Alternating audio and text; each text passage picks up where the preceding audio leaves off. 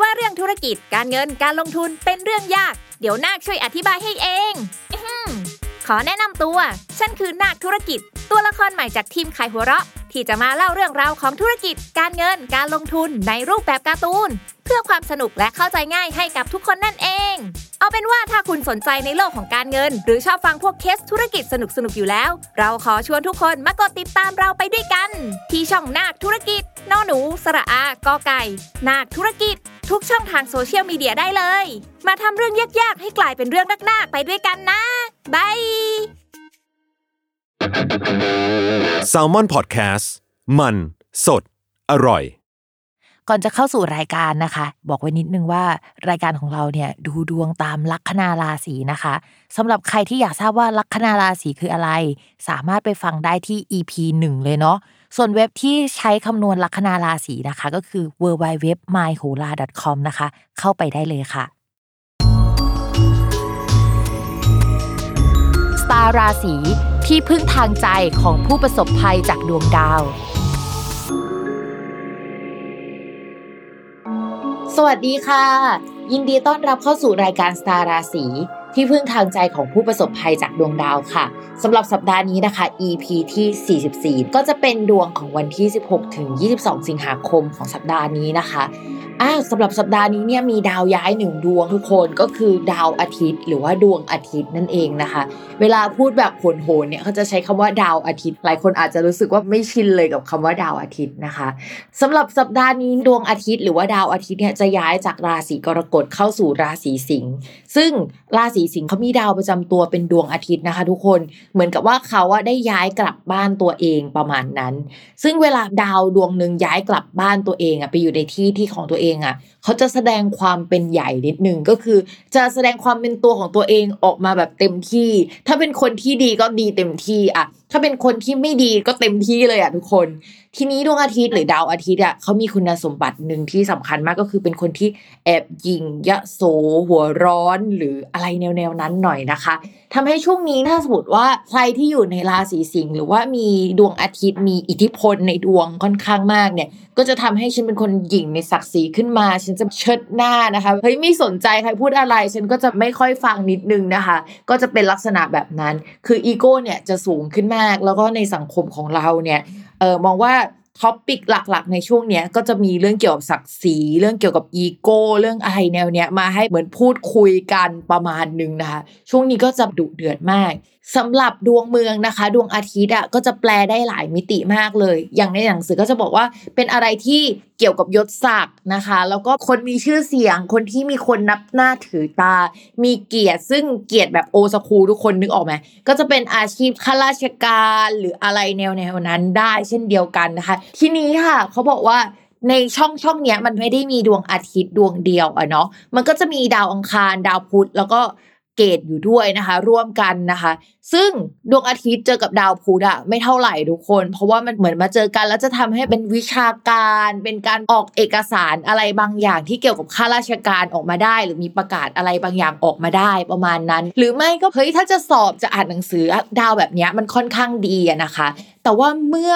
ดวงอาทิตย์มาเจอกับดาวอังคารอะที่อยู่ในช่องนั้นด้วยอะโหไม่สวยเลยทุกคน คือดาวอาทิตย์กับดาวอังคารนะคะ เขาเป็นคู่ศัตรูกัน ทีนี้เวลาอาทิตย์กับอังคารเจอกันมันจะเกิดอะไรขึ้นได้บ้าง โอเค เราอ่านแบบผสมกับดาวพุธที่แปลว่าคำสั่งหรือคำพูดเลยนะคะ อาจจะมีคำสั่งปลดใครบางคนออก หรือว่ามีการลาออกของใครบางคนได้นะคะ หรืออาจจะมีการวิพากษ์วิจารณ์อะไรเกิดขึ้นอย่างรุนแรงได้ในช่วงนี้นะคะ ทีนี้ดาวเนี่ยมันไปเกิดกระจุกรวมอยู่ในช่องช่องหนึ่งเนี่ยถ้าเป็นในดวงเมืองเราเรียกว่าปุตตะ แปลว่าประชาชนได้เนาะลูกเด็กเล็กแดงอะไรเงี้ย พอดาวมันมากระจุกตรงเนี้ย เราว่าความวุ่นวายอะมันเกิดขึ้นแน่นอนในช่วงนี้มีการวิพากษ์วิจารณ์อย่างรุนแรง ต้องระมัดระวังความรุนแรงหรือว่าอะไรตุ้มตู้แบบเรานึกภาพไม่ออกกันระวังไฟไหม้ระวังอุบัติเหตุ หรือระวังอะไรแนวแนวเนี้ยเกิดขึ้นได้นะคะ นอกจากนั้นแล้วเนี่ยเรามองว่าช่วงนี้จะเป็นช่วงที่คนอะใจเด็ดมากขึ้นกว่าเดิม แล้วก็แบบมีความเครียดมากขึ้นกว่าเดิมมากอะ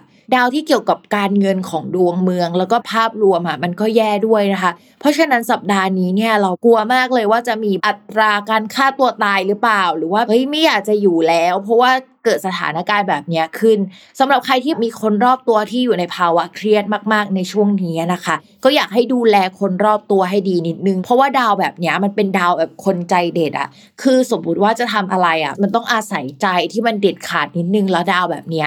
มันเกิดขึ้นนะคะ นอกจากนั้นเนี่ยดาวแบบนี้ยังพูดถึงการผ่าตัดอุบัติเหตุ อะไรที่มันกระทันหันน่ากลัว การเลิกออฟพนักงานเกิดขึ้นได้หรือปิดบริษัทเนี่ยเกิดขึ้นได้ในช่วงนี้นะคะเฮ้ยช่วงก่อนหน้านี้มันไม่ดีแล้วนะ แล้วมันไม่ดีเรื่อยๆหรอพิมพ์แล้วมันมีช่วงที่ดีไหมเราก็บอกเลยว่าจนกระทั่งตุลาถึงพฤศจิกาดาวมันจะเดือดแต่ว่าเดือดกันคนละแบบอะแบบคนละ character หมดเลยอะแล้วก็เดือนนี้ก็จะเป็นเดือนที่อากาศสีมากประมาณหนึ่งนะคะ คือมันไม่ใช่ราศีไหนไม่โดนนะ มันก็โดนกันหมดแต่ว่าโดนแบบมากน้อยเท่าไหร่เท่านั้นเองนะคะ